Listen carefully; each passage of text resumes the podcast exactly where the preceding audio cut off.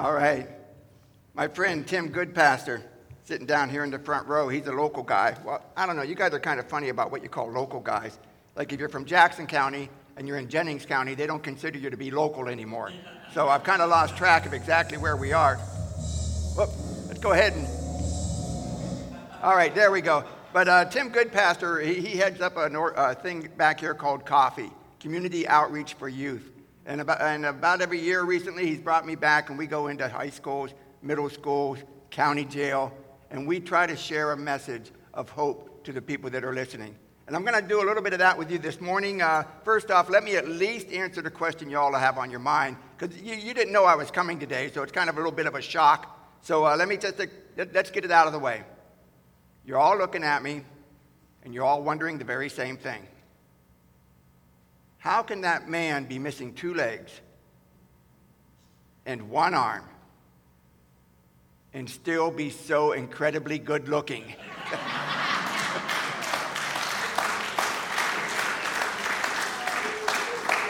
it's a gift. It's a gift. That's all I can tell you. Anyway, uh, my name is Bob. Say hi, Bob. Hi, Bob. Actually, I might show up Wednesday night in my pirate outfit.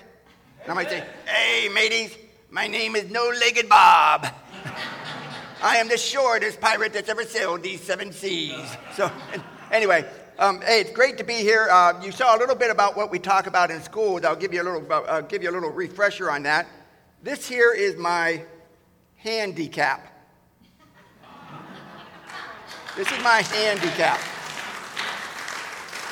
And what I tell the students is this is the only handicap that I have. My missing legs and my missing arms, I don't consider them to be handicaps. They are just adjustments I've had to make in my life. I've had to make adjust, adjustments. I know you guys have had to make adjustments. But no matter what you go through, no matter what you lose, it will never make you handicapped. Because the only handicap I have, and the only handicap that anyone in this room will ever have, is the handicap we put on ourselves and it won't have anything to do with your legs, your arms, or wheelchairs. A handicap is something that we bring into our lives, that we allow to have a place in our, in, in our lives that keeps us from being our best. That's what I tell our students, being our best. But really, what I, want, what I mean for them, it keeps you from being who God intended you to be. God has a plan for each and every one of our lives.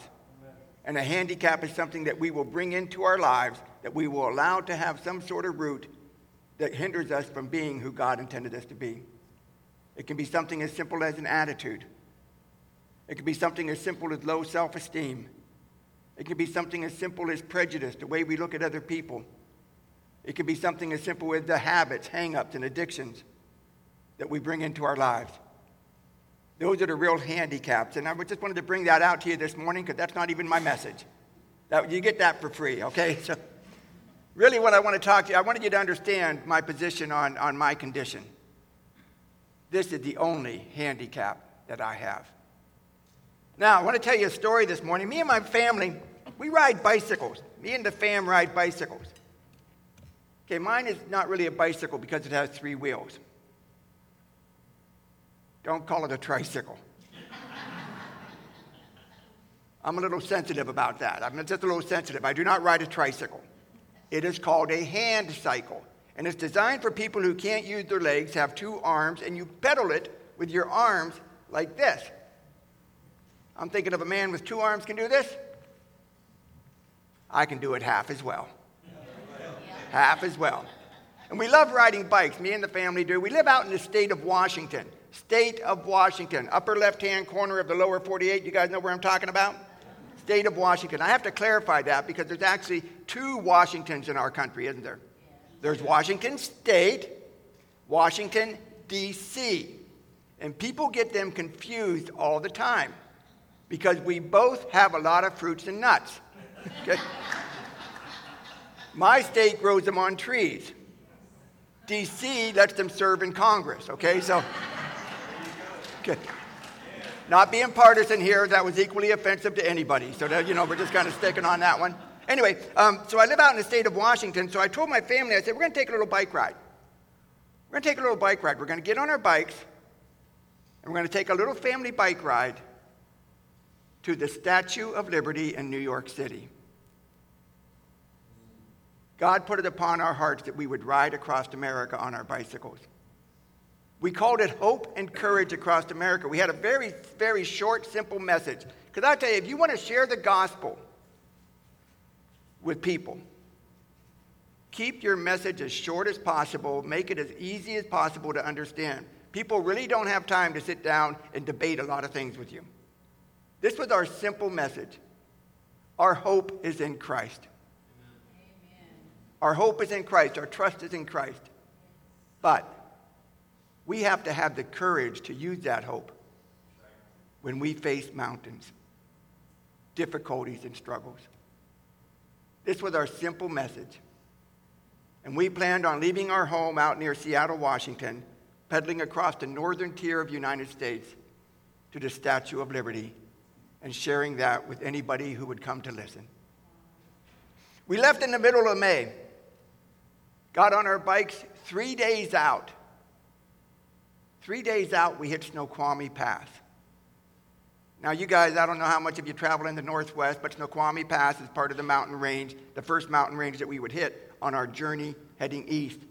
And it would prove in the end to be the toughest mountain range that we will face on the whole journey. And we hit it three days out. Have you ever noticed, pastors, how like sometimes when you get like this big plan, this big idea. Folks, you too. You get this big idea. You want to do something for the kingdom. You really want to make a difference in the world. So you get this whole thing going. Have you ever noticed how you seem to hit your biggest mountains early on? You hit your biggest mountains early on, and I don't know why that is. You know, I try to think it through. You know, I try to figure it out because I've got a lot of time to do that when I'm riding my bike. And you know, there's really only two places those mountains, those struggles in your life can come from. There's really only two sources. So we're gonna we're not instead of taking time to debate it all morning, I'm just gonna go ahead and put you into two camps. There's this side over here. This side over here, you would come to the conclusion that those mountains are put there by God. By God. Because He wants to test you. He wants to strengthen you. He wants to chisel away to kind of shape you into the being that He wants you to be. And quite honestly, He knows you're weak. he knows that you are weak. And he knows that what's on that other side of the mountain, you're not ready for. So he puts these things in our path to strengthen us and to, to, to build us. Is that a fair argument? Fair argument? Okay, now you guys over here. Couldn't you just as e- easily say that those mountains are put there by the enemy? You know, the one who is waging war against your soul? And the reason he does it is because he knows you're weak also. And he knows that what you're planning to do, this project, is really going to be good for the kingdom of God.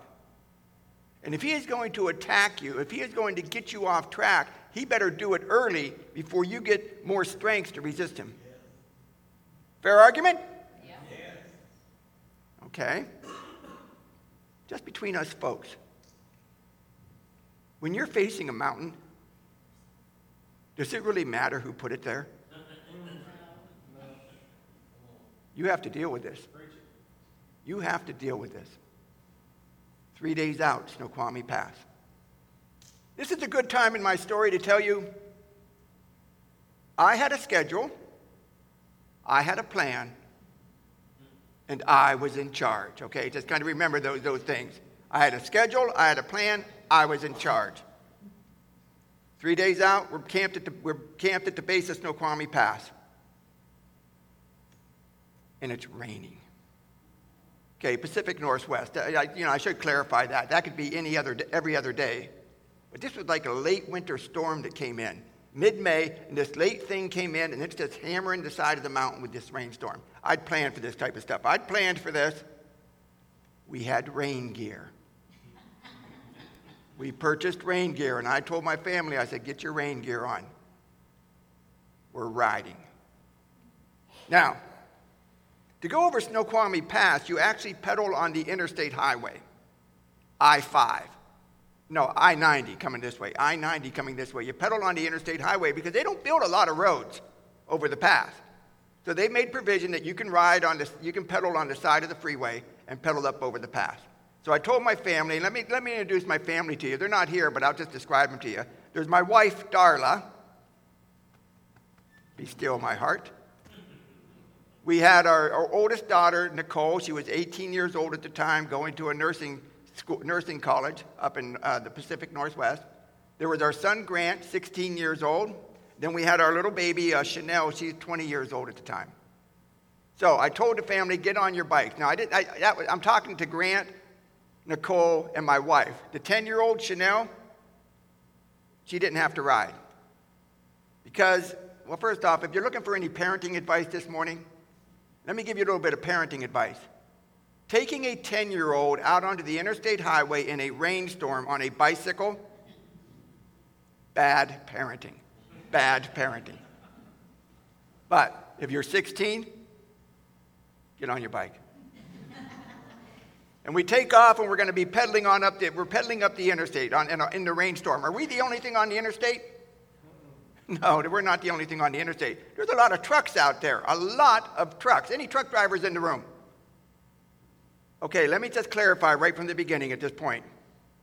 We love you, okay? we love you. And in fact, we do. In fact, on our journey across America, our most constant companions were semi truck drivers, semi drivers, especially those cross country ones, because like we're pedaling across America, right? They're driving the big rig across America, so they're seeing us three, four, five times. Give us that friendly little honk, which is way different than that other honk, okay? they're giving us these friendly little honks. We love you, we love you. The only issue that we have with you is that those rigs that you drive have 18 wheels. And those wheels will displace a lot of water in a rainstorm. And this is what's happening to us. Every time a semi comes by, a wall of water hits us. Another semi, another wall of water hits us. And more water. Remember, that? remember that rain gear I was talking about a little bit earlier? That rain gear was wonderfully designed for rain and water that comes out of the sky. It was a little weak when rain comes from the side. So what was happening is we're getting soaked. Our gear is getting soaked. Our skin is getting soaked. But I'm stubborn, right? I am stubborn. I say, keep on pedaling, keep on pedaling. And I'm looking up, and I got my family ahead of me. I got my wife and two of my children on, on, uh, on two wheel bikes up ahead of me. I'm on a three wheel bike. When that wall of water hits me, it just rocks me a little bit. It's not a big deal. I'm not going to get tipped over. But I'm watching that same truck go past my family, and that wall of water hits them, and it's shaking them. And I'm thinking, man, it's only a matter of time. Some semi is going to come past here, displace the right amount of water. It's going to hit my family, going to knock them off their bikes, and we're on an interstate highway. So I hollered up to my family. I said, Get off the road. Take the next exit. And we took the next exit. We called the support truck up. The truck came up. We threw the wet bikes in the back. We threw the wet bodies in the front. And we came back down the hill. There was a little restaurant alongside the highway. Along, I said, pull off, let's get something to eat.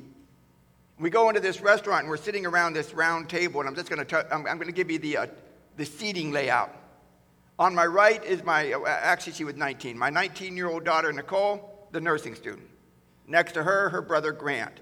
Down next to her is uh, my brother in law, Don, and my sister Jeannie, who came along to help keep camp and watch the 10 year old, who's sitting next to her Aunt Jeannie. And between her Aunt Jeannie and next to me on my left is my wife Darla, and I am at the head of the table because I'm in charge. but I need to be honest with you, folks. I'm not feeling much like a leader right now. I'm not feeling much like a leader, but you know what? I can't let them see it. Because if they knew what was really going on inside of me right now, we're way too close to home. And they may not want to follow me the rest of the way across America. So I put on my fake little smile and act like everything is okay, right? But I'm grumbling inside. Inside, I am grumbling. Anybody want to guess who I'm grumbling to? grumbling to the Lord. And don't give me that look like you've never done that. And you know what? Go ahead and grumble to God. He can take it. He knows what you're thinking and going through anyway. And sometimes it just helps to just vent. If you're going to vent, vent to Him. And I'm, and I'm sitting there and I'm thinking, oh, come on, God. What's going on? What's happening out there? We're trying to do something for the kingdom. You know, that's always our fallback. We're doing this for you, God. You know, it's hope and courage across America. That was the name of our ride. I don't even put my name out there, and we're, gonna, we're trying to do something really good, and, and, and, and all we're doing is we're getting rained on, we're getting stormed on, and we can't even get up the first mountain. What are you doing, Lord? It was about that time. My 19 year old, the nursing student, nudges me.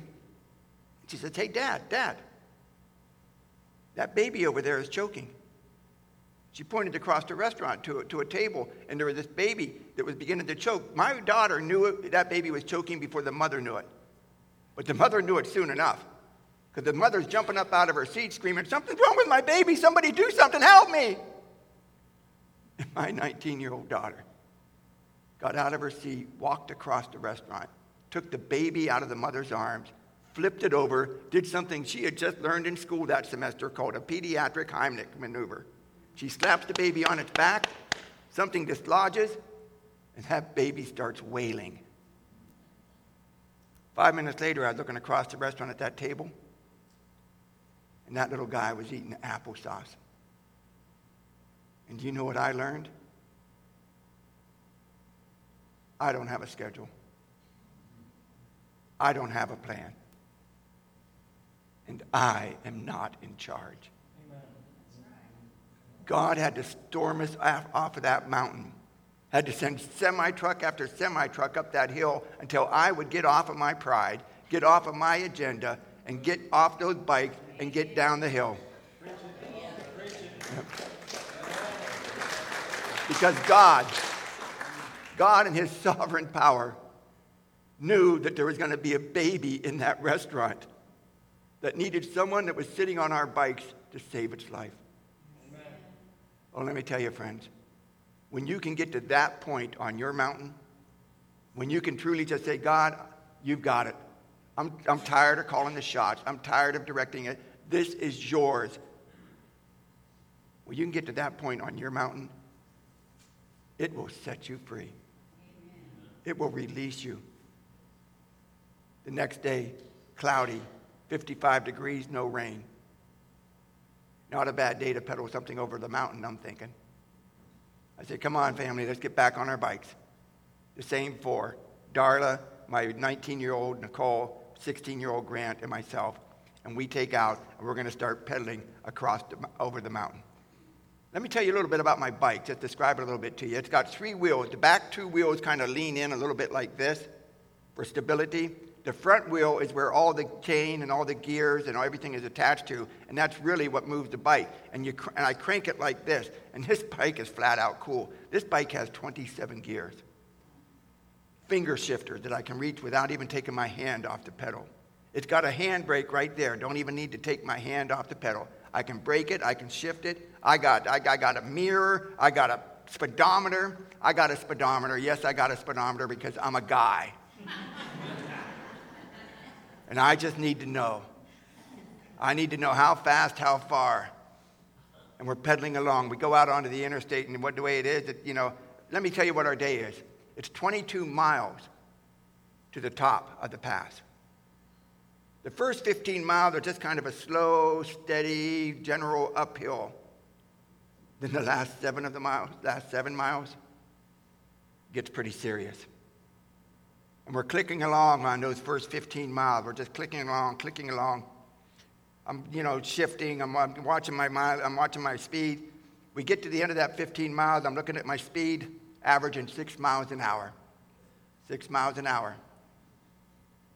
I don't want any of you young guys coming up to me after this talk and telling me how fast you ride your bike. I'm just going to tell you that right now. I don't want to hear how fast you ride your bike. I just want to remind you that I am pedaling mine with one arm, okay? Happy with my six miles an hour. Those first 15 miles melt behind us, and then we hit that last seven. now I'm shifting. Now I'm shifting. And I'm shifting. The man that showed me my bike, he said something I had. I had something on my bike called an easy gear.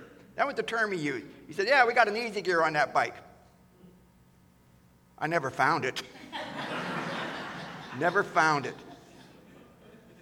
But I'm shifting down to what would be the easiest gear, but there's nobody in this room that would call what I was doing out there easy.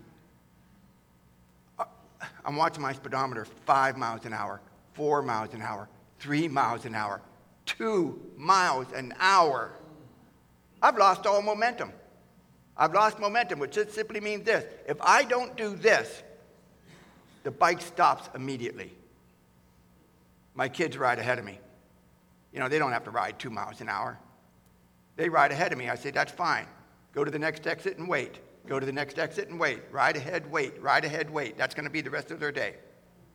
My wife, Darla, Darla could ride with the kids. In fact, Darla could outride the kids. Darla's a good rider. But she doesn't. She stays back and she rides with me. I'm going to give you folks a little bit of marital advice.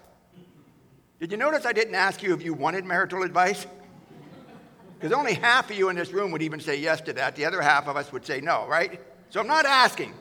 I'm going to give you marital advice. Friends, I guarantee you in your relationship, in your marriage, in your long term connection, you run into mountains, difficulties. And I will also tell you, without any, without any doubt, every mountain that you have ever encountered as a couple, one or the other of you has struggled with it more. It's not as easy for them. It's difficult. And it probably has something to do with their past or, the, or you know, we all, we all have scars. We all bring a, some luggage with us in our relationships. One of you struggles and the other one not so much. And what you're tempted to do if you're the person that's not struggling as much, you're tempted to ride ahead, right? Just to kind of get out ahead of them a ways. And you'll be saying things like,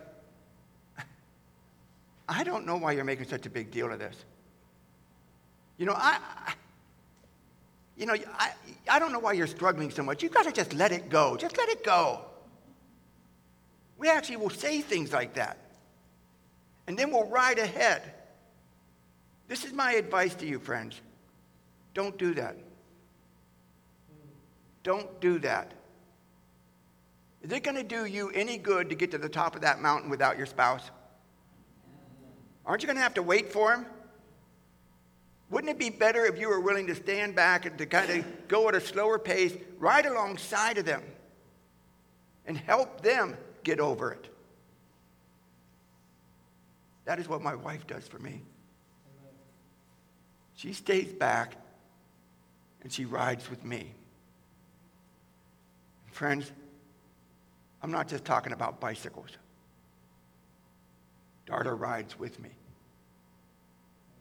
But on this day, I am talking about bicycles. So let's get back to that story. Two miles an hour, right? Two miles an hour. Man, don't talk to me about seven miles. Don't even tell me there's seven miles ahead of me because, quite honestly, if I feel like I have to do this for seven miles, I'm quitting. I'm stopping. But I'll go a quarter of a mile.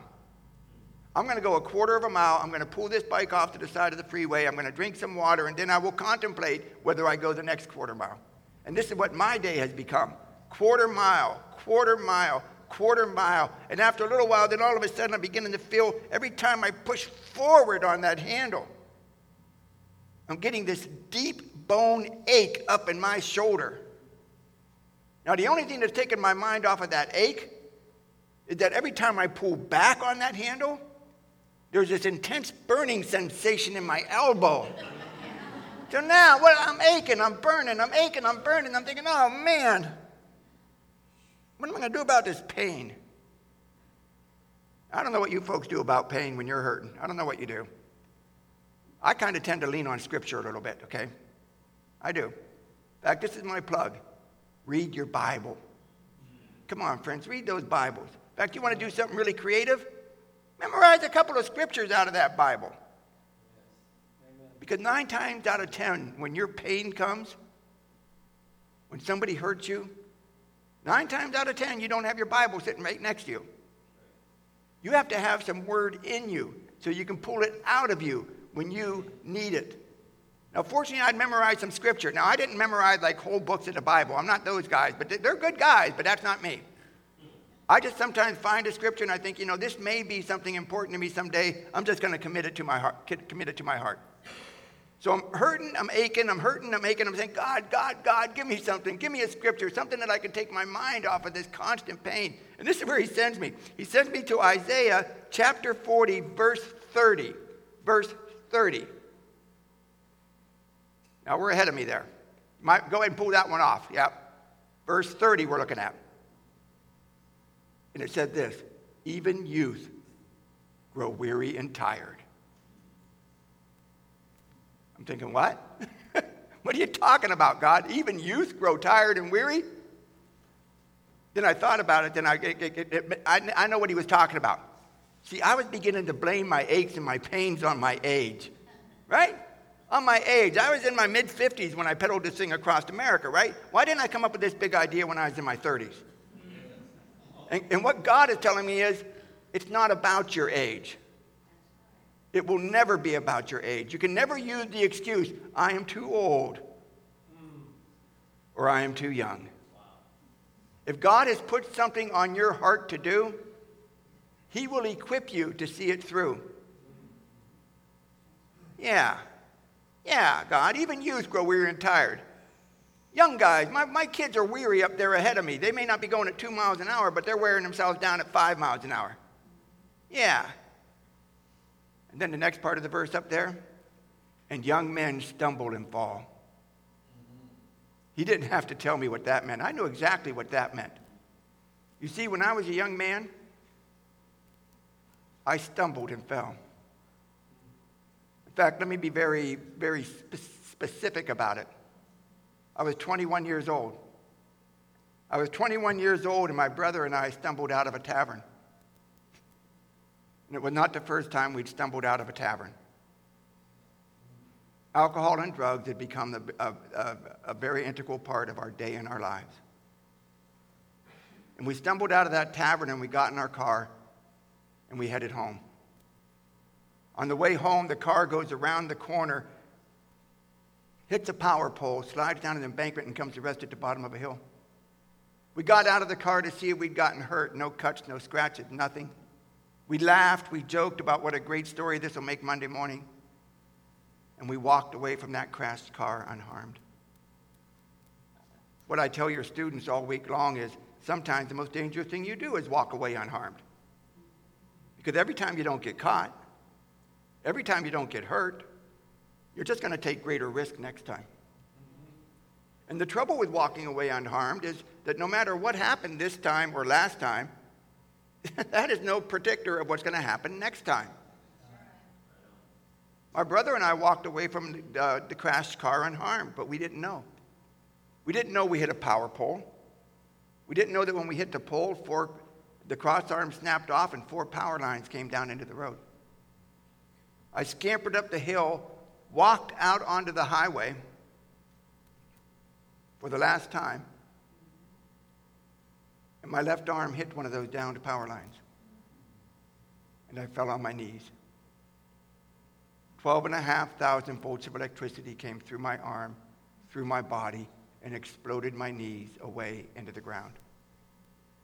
I collapsed, I fell forward, and I lay across the rest of the wires.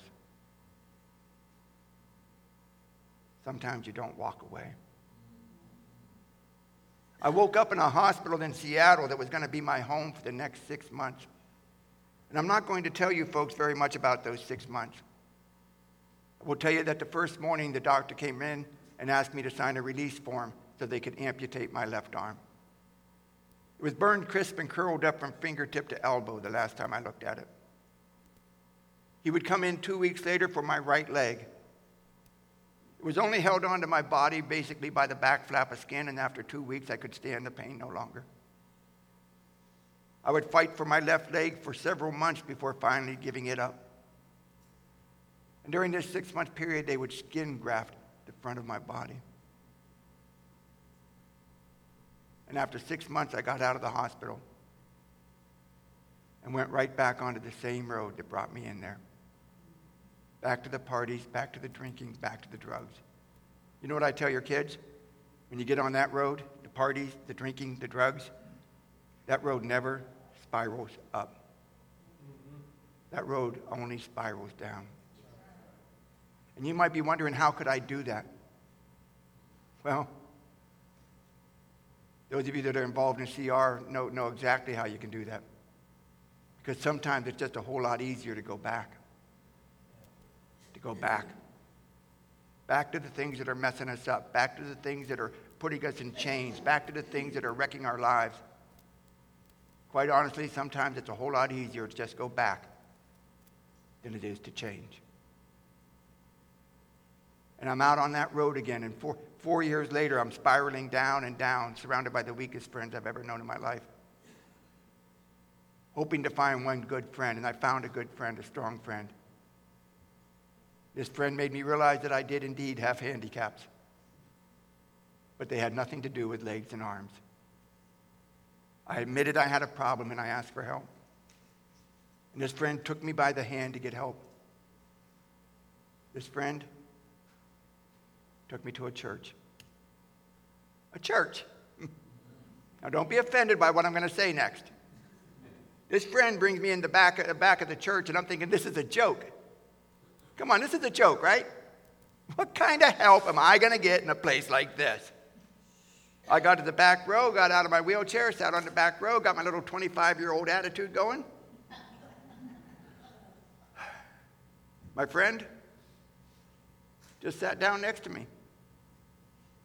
You see, my friend knew that God was actually powerful enough to reach the back row of a church. In fact, you want good news this morning? God is powerful enough to reach wherever you are. I'm serious. I don't care what you've done. I don't care how many times you've fallen. I don't care what kind of roads you've been on. God is powerful enough to reach you. And I understand so many things, even like a lot of the things that are kind of they're kind of keeping us down, things like depression, things like anxiety, things like fear. I understand all of that. Trust me. And sometimes you'll get to the point in your life where the things going on inside of your head will just suck the color right out of your world. Things turn gray. I'll tell you though, God is powerful enough to reach into that part of your life because no matter how dark it is, the light of Jesus Christ shines brightest in the darkest places. We see this all the time in our prisons. Even this week, they, they take us in. I, I can't even count the number of doors that lock behind us as we go further and further into the facility. And then finally, they bring in the women or they bring in the men. And we see the light of Christ in that darkness shine. Place is so dark, if you just whisper his name, Whisper it. Jesus. It illuminates the whole room.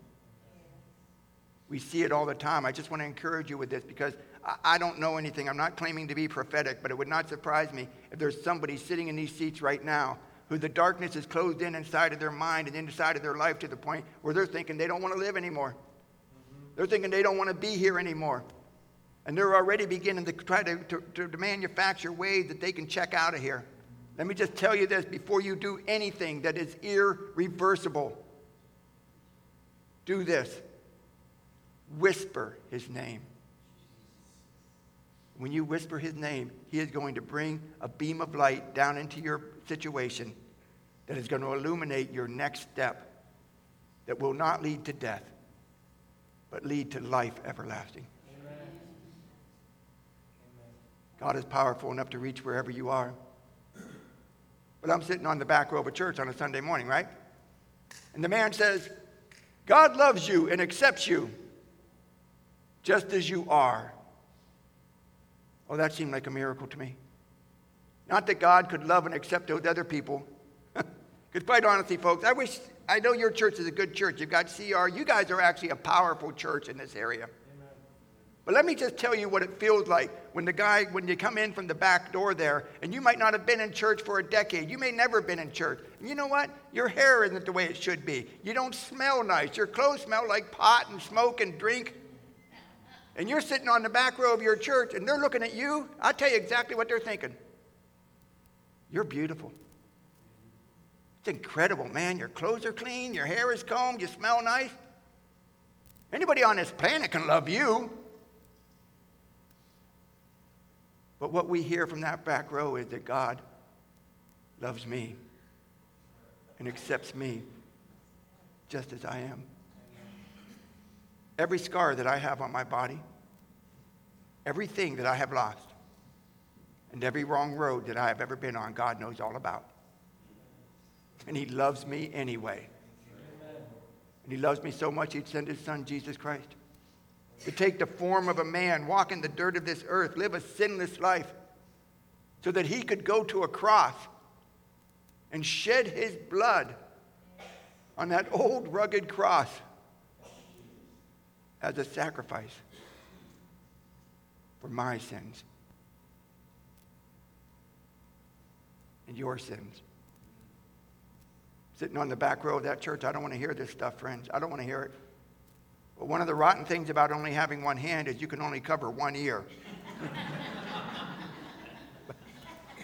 but it didn't matter, right? Because I'd quit listening with my ears.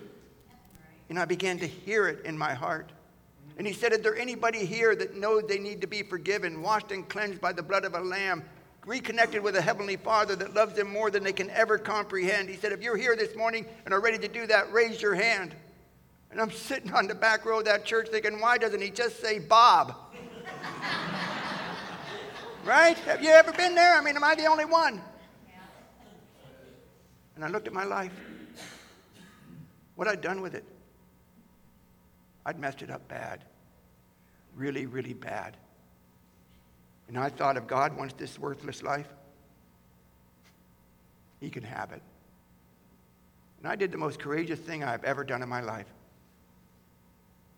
I raised a shaky hand at the back of a church. Said, I need Jesus. Amen.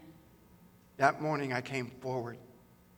I prayed. I washed, I just poured my heart out to him and he poured his heart into me. Amen. When I got to amen, I stood up as a whole man. Amen. A whole man. And I know, friends, I still only have one arm, and I have no legs. But I know something greater than that. Amen. What makes me whole was never in my shoes. What makes me whole is in my heart.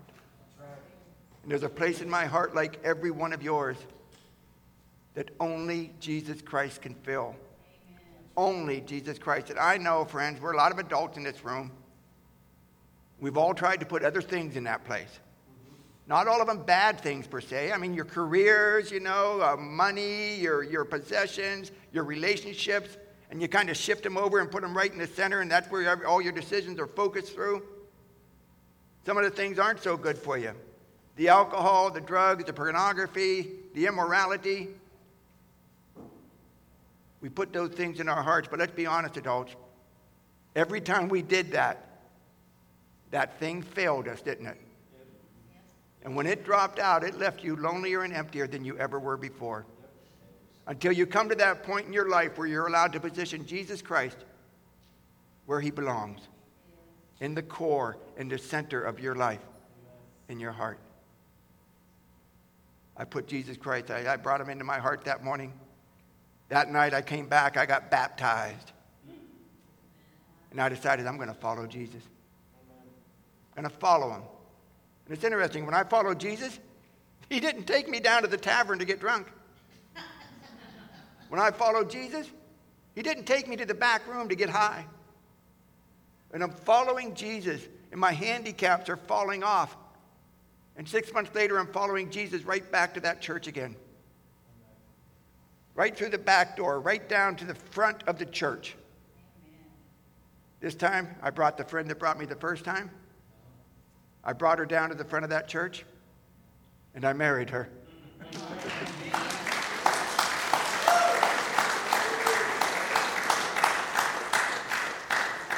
I can't talk about her without smiling. She's the most incredible person I've ever known. And we began to follow Jesus together till we find ourselves following Jesus up a mountain called Snoqualmie on bicycles. You guys remember this part of the story? And young men stumble and fall. I know God. it was interesting, just reliving that memory in my mind, not only put a few quarter miles back behind me, but it also encouraged me because it told me, you know what? Snoqualmie is not the first mountain I've had to come over. And if God helped me over those other mountains, why don't I trust Him to help me over this one? And then God says, okay, Bob, now you're ready for that verse 31. We're ready for verse 31, folks. But those who hope in the Lord, who trust in the Lord, will renew their strength. Amen. They will soar on wings like eagles. Oh man, folks, that's a power verse. If you're only going to memorize one this year, that's a good one. And I'm reciting this in my mind. Oh, yeah, Lord, you got it. Those who hope in the Lord will renew their strength. They'll rise up on wings like eagles. Quarter mile, quarter mile, quarter mile. Snoqualmie Pass, next exit. And I pulled off and I pedaled up to that exit, and we're at the base of the exit, and there's the kids, right? Right ahead, wait, right ahead, wait, right ahead, wait. I pull in there, I'm hardly, I hardly can't breathe. The sun's about ready to go down behind me. I'm losing my daylight. I'm sweaty. I'm, I'm going, give me some water drink some water, catch my breath. I say, okay, kid. It's about a quarter mile up to the top of this exit, up to the, up to the actual top of the mountain. We got to clean up. We got to straighten ourselves out. Because, see, there were, we were about 100 miles away from Seattle at this point. And out there, they made this big fuss about us doing this ride across America. And I knew that there were newspapers and TV people that were waiting up there as we come across the mountain, as we get over the mountain before we disappear into the east. And we knew they were up there. So I said, Come on, straighten up, clean up. I'm tucking my shirt in, I'm wiping my face. okay, kids, let's go. Go on, go on. And my kids look at me and say, No, Dad. You go first. Amen. We started following you up this mountain.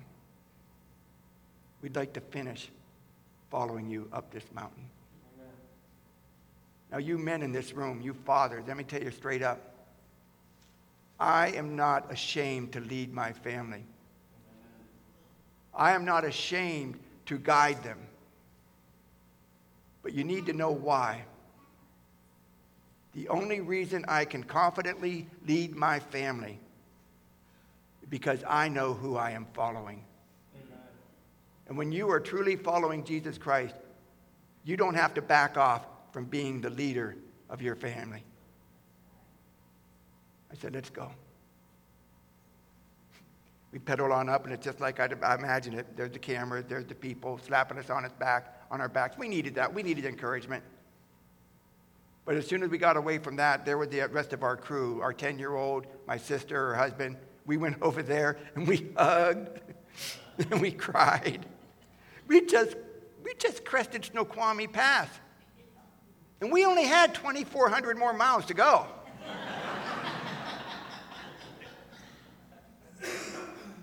I can't tell you all the stories about that ride across America. I will tell you, there's a book out there on, in, uh, in your foyer on the table. It, will tell you about our ride across America and fill you in on all the backstory. I, we have a price on it, it's $20, but you, you need to know right up front that book is not worth $20, okay? it isn't. But whatever you put in that box back there is going to help us to continue this message wherever we go. Amen. We finished our ride across America. We made it there September 12th. We were there September 11th, but there was an election year, and the two candidates, the two primary, the two big candidates, were down on ground zero, and they were kind of blocking the way. So we said, you know what? Let's let that happen. Let's back off. We'll go in tomorrow and finish our ride. You're here this morning and you're wondering what this message was all about for you. Well, it could be anything.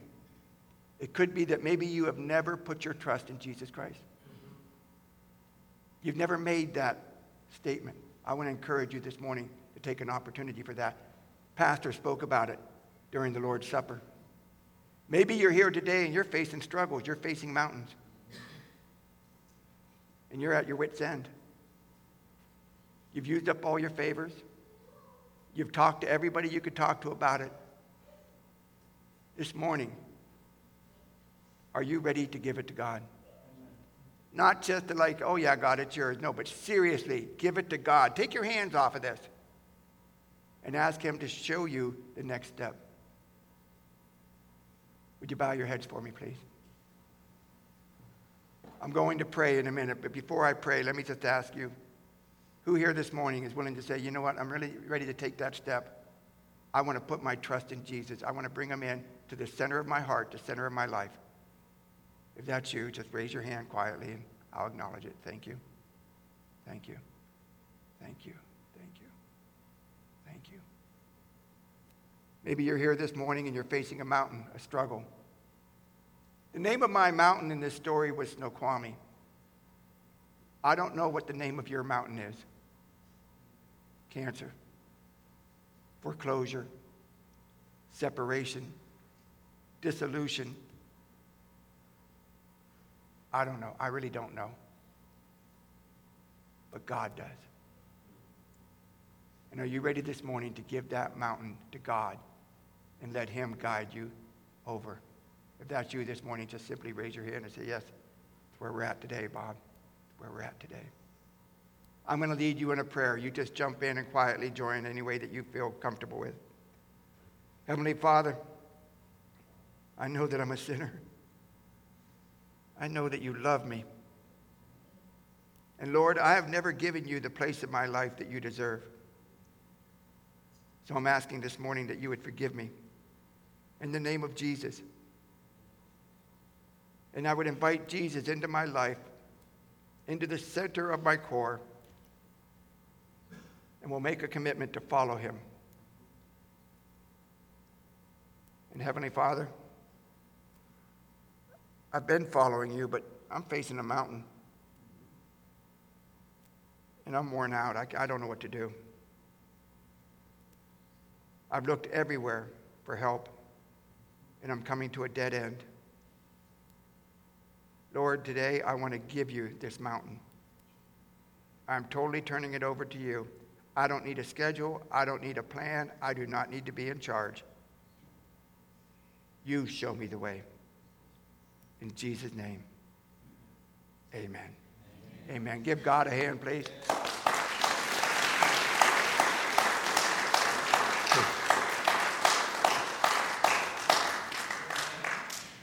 I want to apologize for taking you a little longer than you expected. I want to just uh, say that I hope that doesn't inter- interfere with your day too much.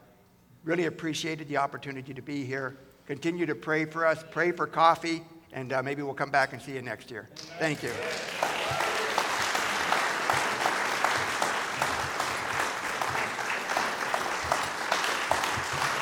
Thank you. Amen. Thank you. Hey, if you, I'm going to ask a couple of the men to come over and, and help our friend down, help Bob down. Hey, listen, if God spoke to your heart today, um, we've got time, man. The altar's open. If you want to come up here and, and, and pray, you want someone to pray with you, I, I invite you down right now. Um, God's so good, isn't He? And we look at things in our lives, and, and I think we try to see how many things in our lives we can put in our own way instead of, you know, how many things that God's taken away from in our way. So God bless you guys. If you trusted Jesus as your Savior today, if today you did say yes, Jesus, I'm going to ask you. I don't want to. I don't want to embarrass you or call you out or anything like that. But but I'll tell you what. We're going to be right over here. Would you come over and just tell us that that let us let us know that you trusted Jesus as your Savior. I want to pray for you guys. Heavenly Father. Lord, thank you so much for this. I thank you so much for how you just work in our lives, how you talk to us, how you just deal with us daily, Lord. I pray that I pray for the people today that, that, have, that have said that, listen, Lord, the mountain in my life I'm given, Lord, I'm given to you. Lord, I pray that you just that they do give it to you and that you don't let them take it back. Um, Lord, we love you. Lord, there's ones here today, Lord, that don't know you. I pray today is the day that they do. I give the people that have trusted you today, Lord, the, the strength to take that next step as well, Lord. In Jesus' name I pray.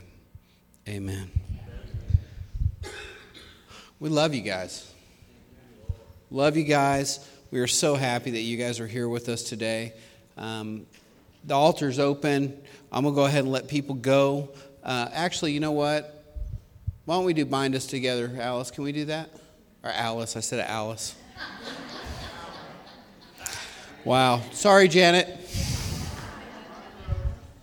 Amen. Everybody, if you would, hold hands.